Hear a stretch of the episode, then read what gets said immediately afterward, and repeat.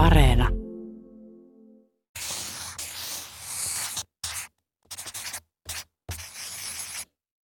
Kerron teille intialaisen tarinan, jonka nimi on Kuka on metsän kuningas?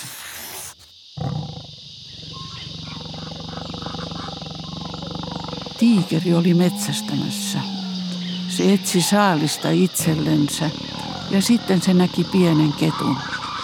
Se hyökkäsi ketun kimppuun, otti sen tassunsa ja aikoi juuri pistää sen suuhunsa, kun kettu sanoi, kuinka uskallat koskea minuun, minähän olen metsän kuningas.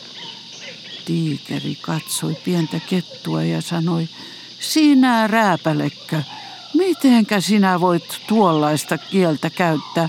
Sinäkö metsän kuningas? En usko sitä. Silloin kettu sanoi, voin todistaa tämä. Niinpä lähdettiin kävelemään pitkin polkua niin, että kettu käveli edellä ja tiikeri tuli perässä. Ylhäällä puissa apinat olivat viettämässä päivää ja ne näkivät yhtäkkiä, kuinka polkua pitkin tuli kettu ja sen perässä valtava tiikeri. Apinat pelästyivät ja lähtivät pakoon. Hetkessä puut olivat tyhjiä. Silloin kettu käänsi katsensa taaksepäin tiikeriin ja sanoi, katsopas nyt, apinat pelkäävät minua. Jatkettiin matkaa.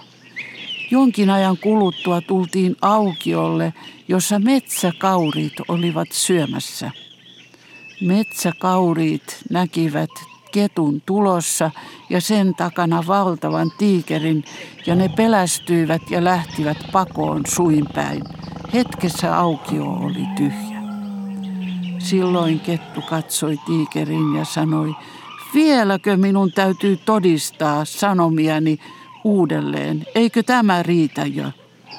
Silloin tiikeri sanoi, anteeksi, etten uskonut sinua. En olisi uskonut, jollen olisi omin silmin nähnyt tätä tilannetta. Anteeksi, pyydän anteeksi. Ja niin tiikeri lähti takaisin viidakkoon ja sen jälkeen tiikeri ei ole koskaan enää ahdistellut pikkukettua. Sen pituinen se.